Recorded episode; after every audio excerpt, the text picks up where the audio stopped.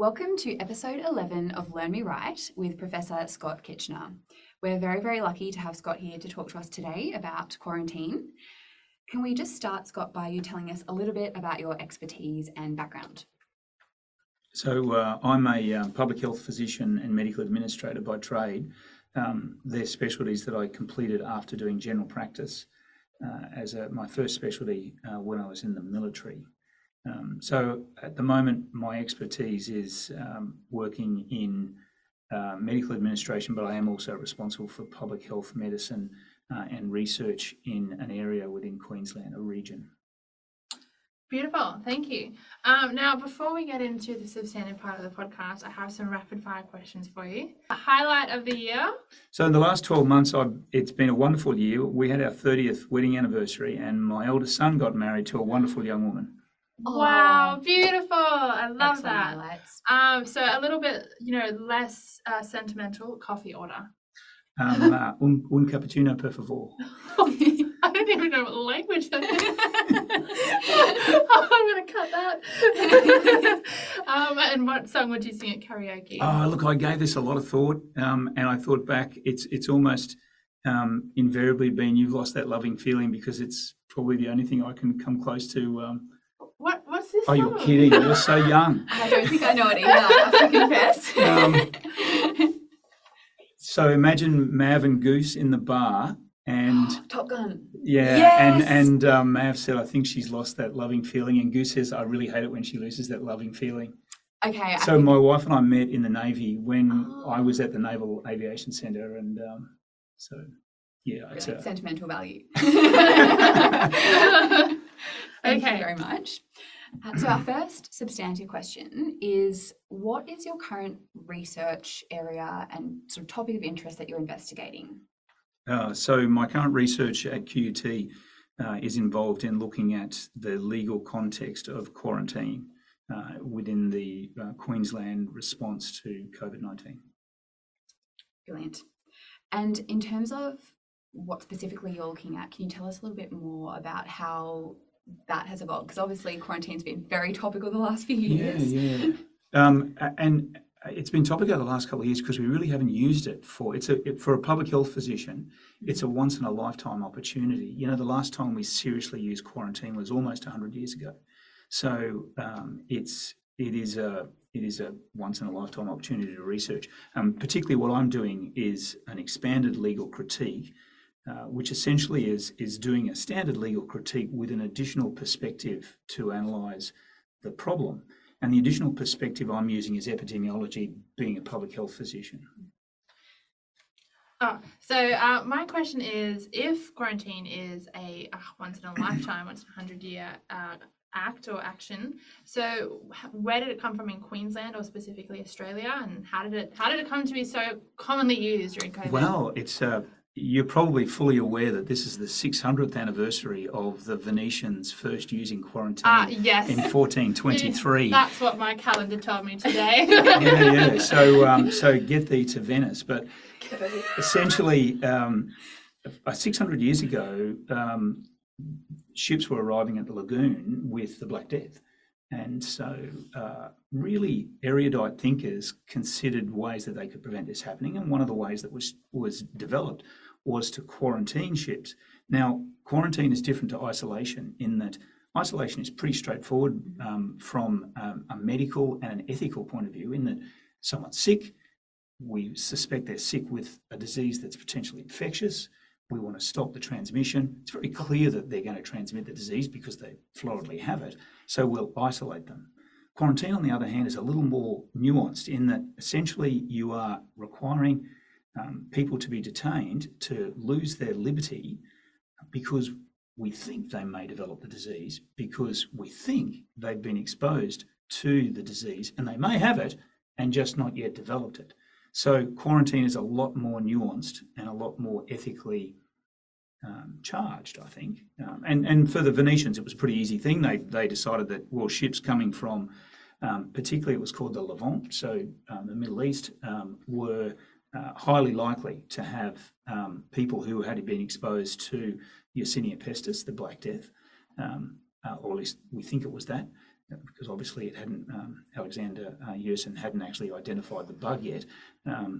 But they essentially said, well, look, if, if we think you are coming from those areas and we think you may have been exposed, so you are required to be um, walled off and kept away from everybody else for 30 days. And then they went, well, that's actually not long enough, so um, we'll do it for 40 days, quaranto, which is where we get the word quarantine. Ah. That makes sense. You've actually really well explained the difference between isolation and quarantine. So It's, it's an essential I- feature. I personally thought isolation was just, oh, I have it, I'll do it at home, but I haven't been directed to.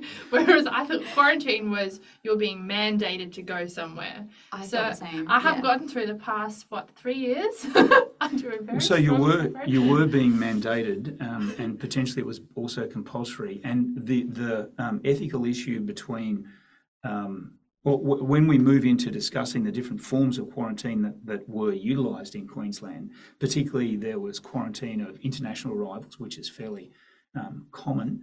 Um, the quarantine of people who were interstate arrivals uh, up until the middle of December 2021.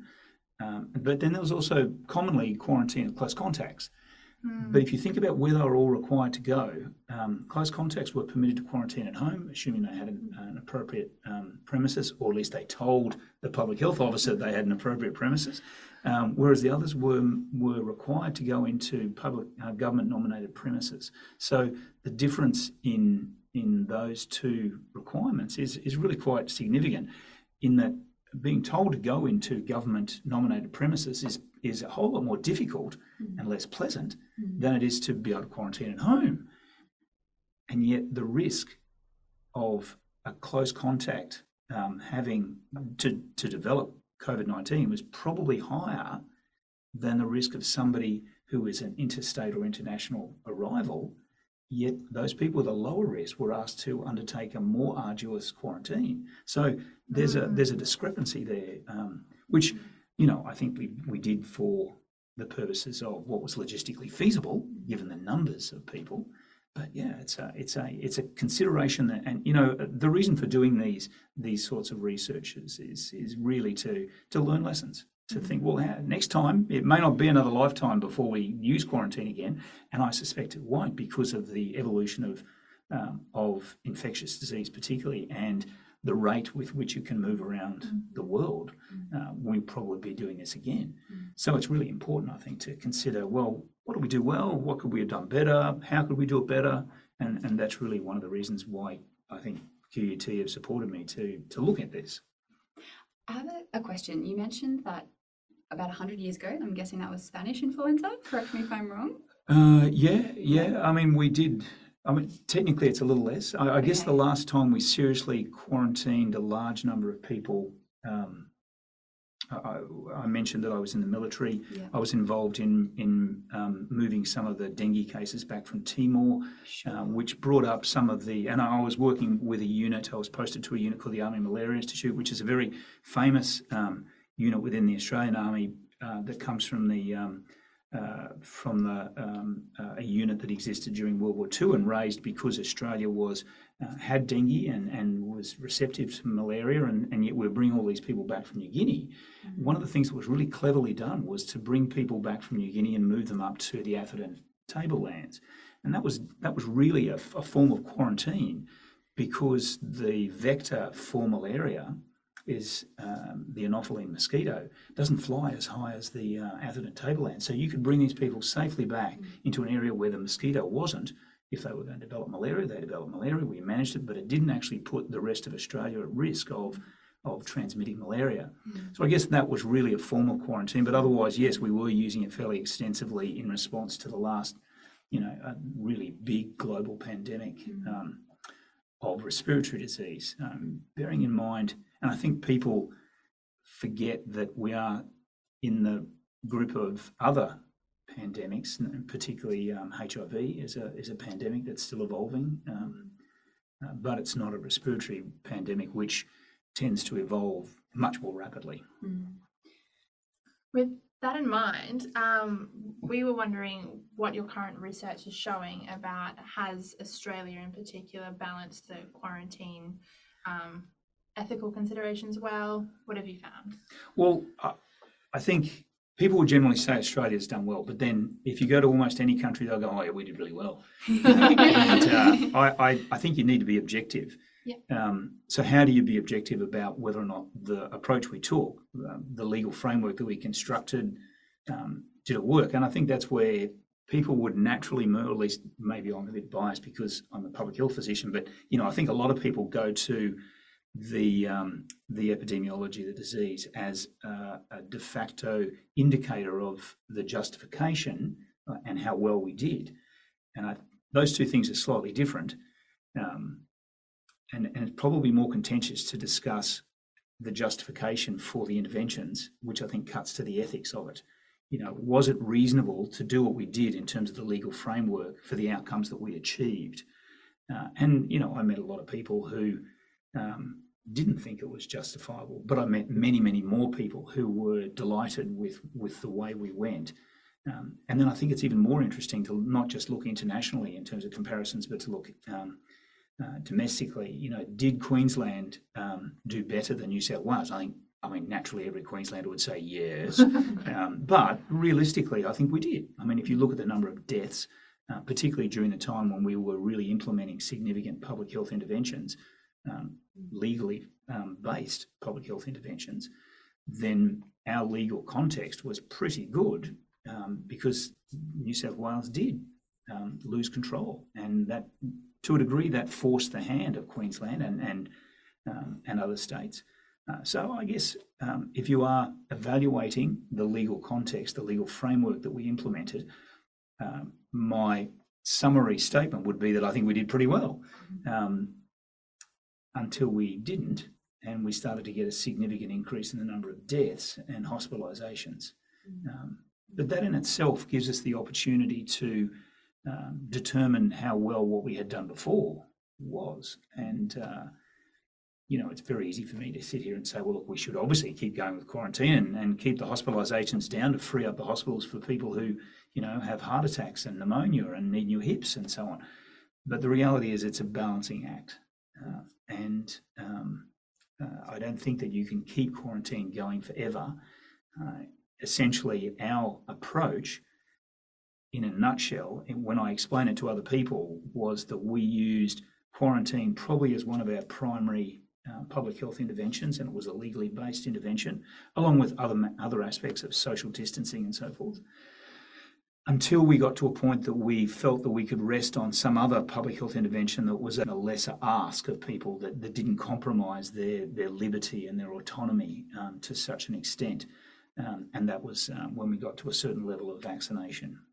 So that transition, um, I think, in itself is a is another piece of work that needs to be researched to determine was that an appropriate path.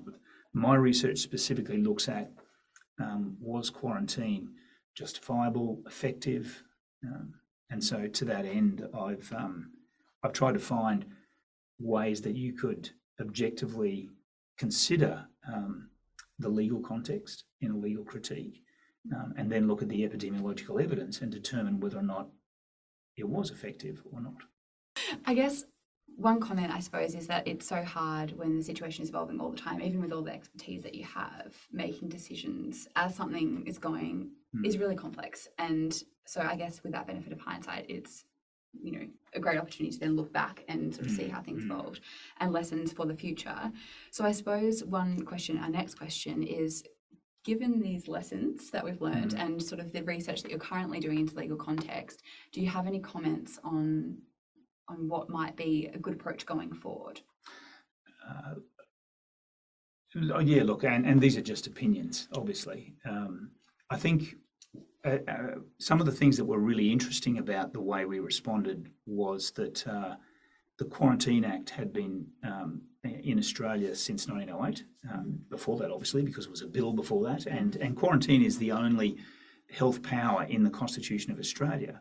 Um, out of that grew the Quarantine Act, but throughout its its life from 1908 to 2015, it was never challenged um, in the High Court, and so it sort of beetled along.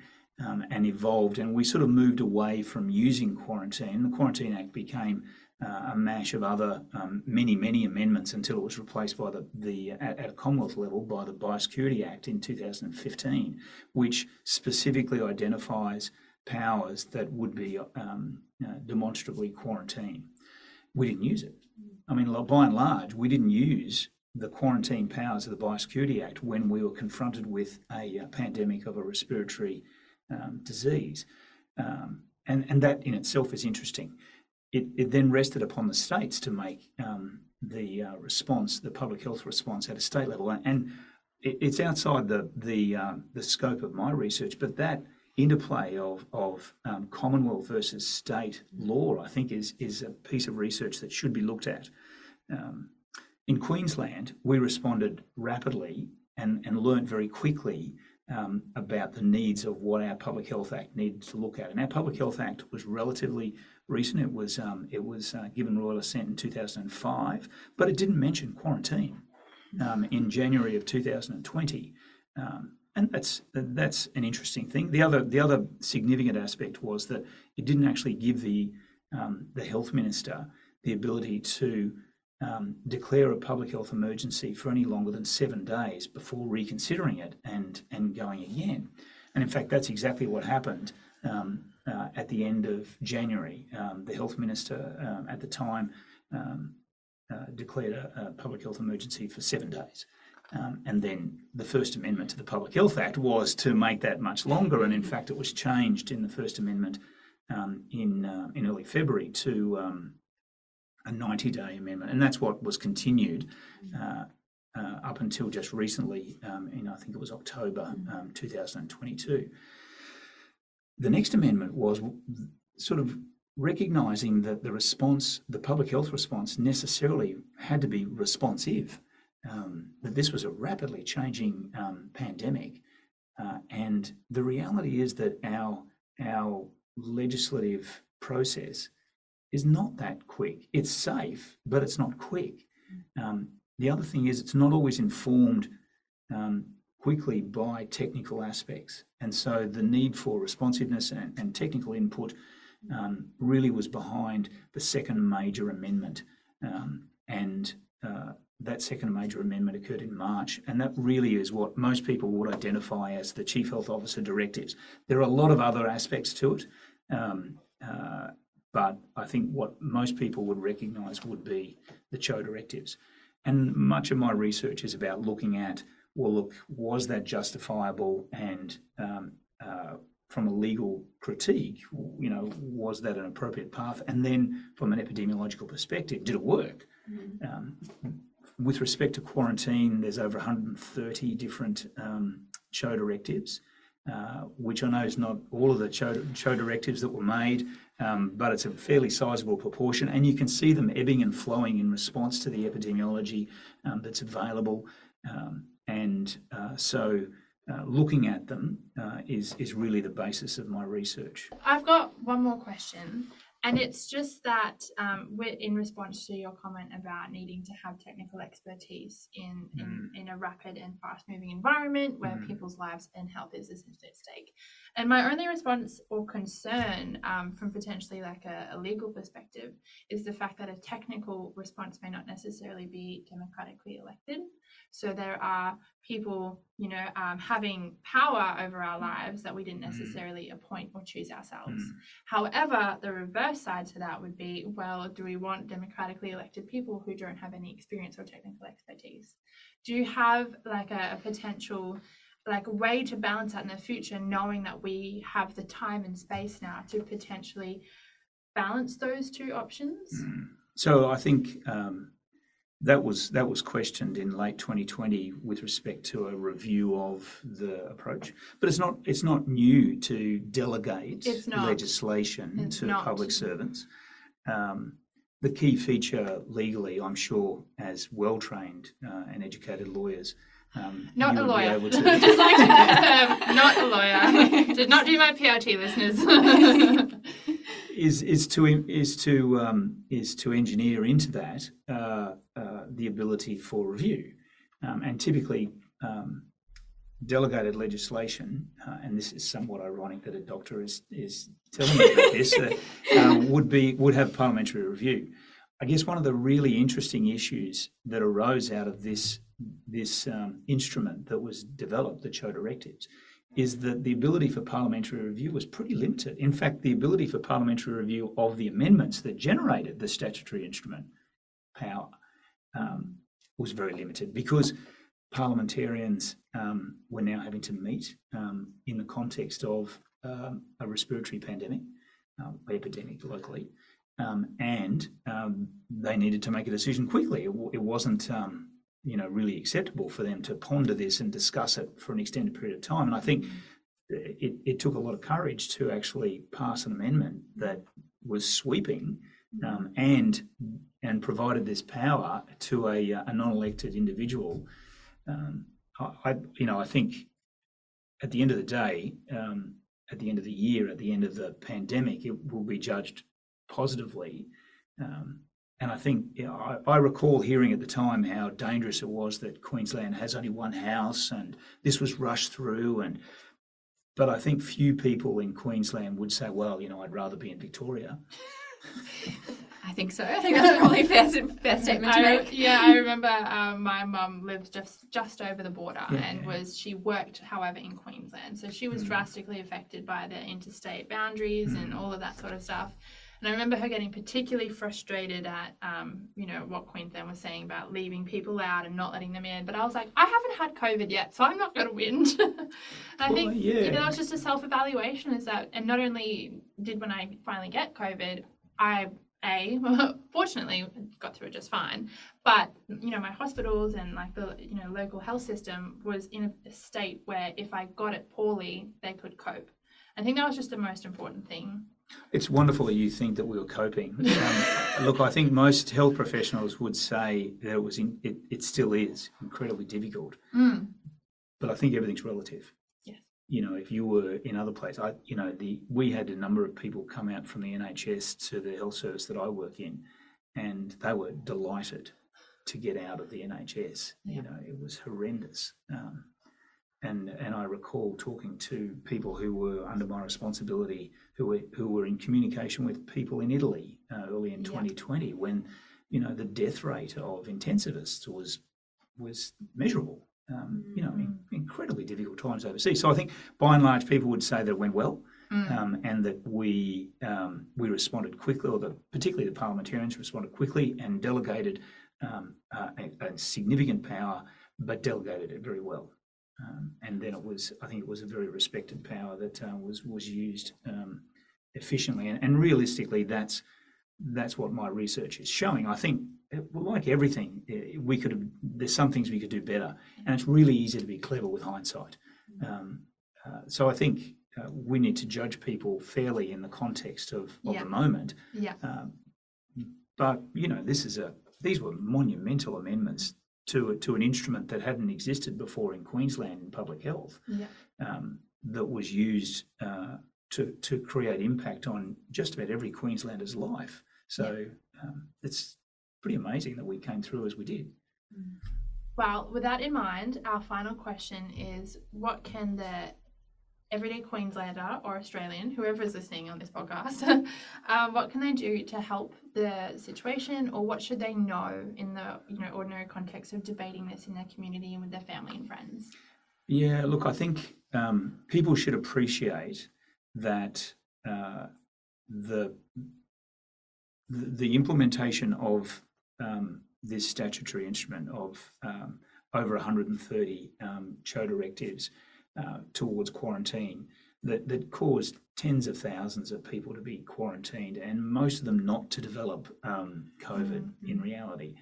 Um, that occurred because people came along and, and complied, and I think that in itself is a, is a great success. And they, they need to recognise that because they believed and they followed, um, we did better. So each individual um, needs to recognise that in themselves.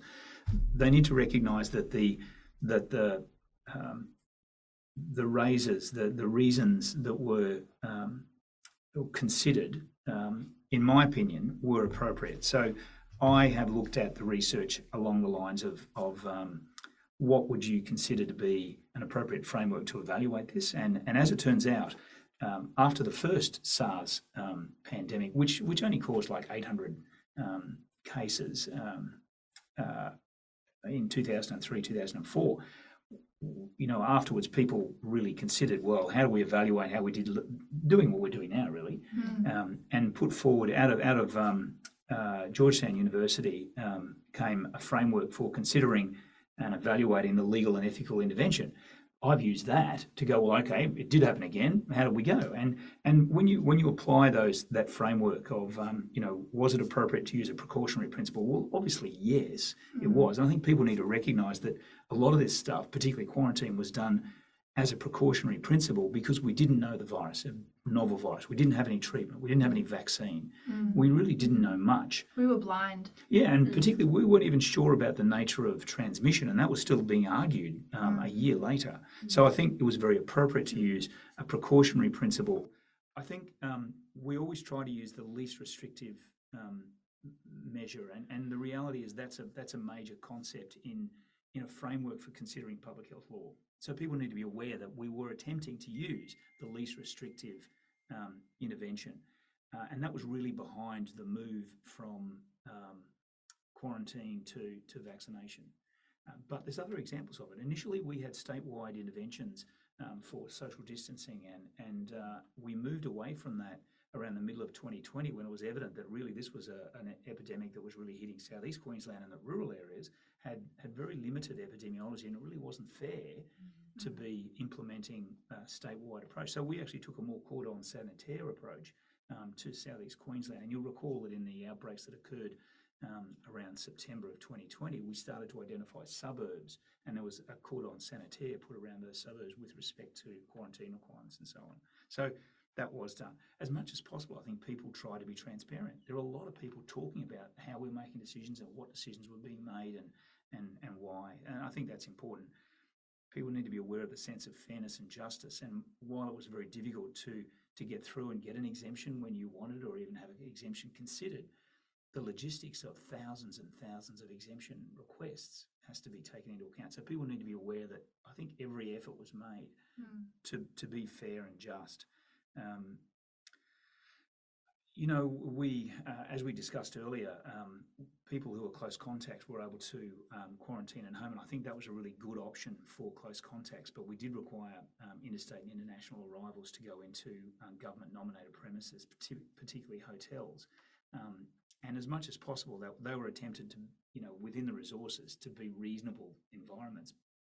But you know, when you're putting something together that quickly for such a number of people, you know, I don't think we hit the mark all the time. And I recall there were issues about were we allowing people enough fresh air and, and you know, natural light, Mm. which is reasonable. But I think people need to have the patience to recognise the magnitude of what was being attempted, and um, so they need to be aware of that. Um, and finally, um, in terms of determining whether or not this all worked, um, I've applied um, epidemiology as a razor, and I think you can look, you can use the um, uh, the contemporary epidemiology of when decisions were being taken and as new CHO directives were coming out, uh, and you can see that they were made based on really sensible interpretation of the epidemiology. And then if you look at uh, uh, an outcome determinant of, you know, did we use quarantine appropriately? When we removed quarantine in for interstate arrivals uh, just prior to Christmas 2021, uh, we had because we had achieved a certain level of vaccination, and, and the determination was made that we would go to a lesser um, public health intervention of relying upon vaccination, and quarantine was removed. The fact that we had, you know, significant. There were days when we had when we achieved more than 20,000 new cases notified in January of 2022. Um, I think that demonstrates that quarantine was effective, Mm. that it was justifiable, uh, because prior to that Christmas, I think we'd had seven deaths. Um, and you know, there are days that go past now where we would commonly have seven deaths in a day. Yeah. So, uh, you know, to me, they're very coarse epidemiological um, uh, quotes I've thrown out, but Mm. uh, there's a saying in Latin, and I'll probably pronounce it incorrectly, but um, res ipsa loquitur, the data speaks for itself. Yeah, absolutely. On that note, we would just like to thank you very, very much for coming to speak with us about this. It's been amazing to talk to you. Uh, thank you for your time and expertise. I feel incredibly informed, especially on the distinction between isolation and quarantine, especially considering I'm doing research assistance on those directions about those two things. and I feel lucky that, unlike the Venetians, we did not have to quarantine for 40 days. So that's, that's nice. Me copying what you just said Latin, Latin, Latin, Latin. The data speaks for itself. Thanks, Scott.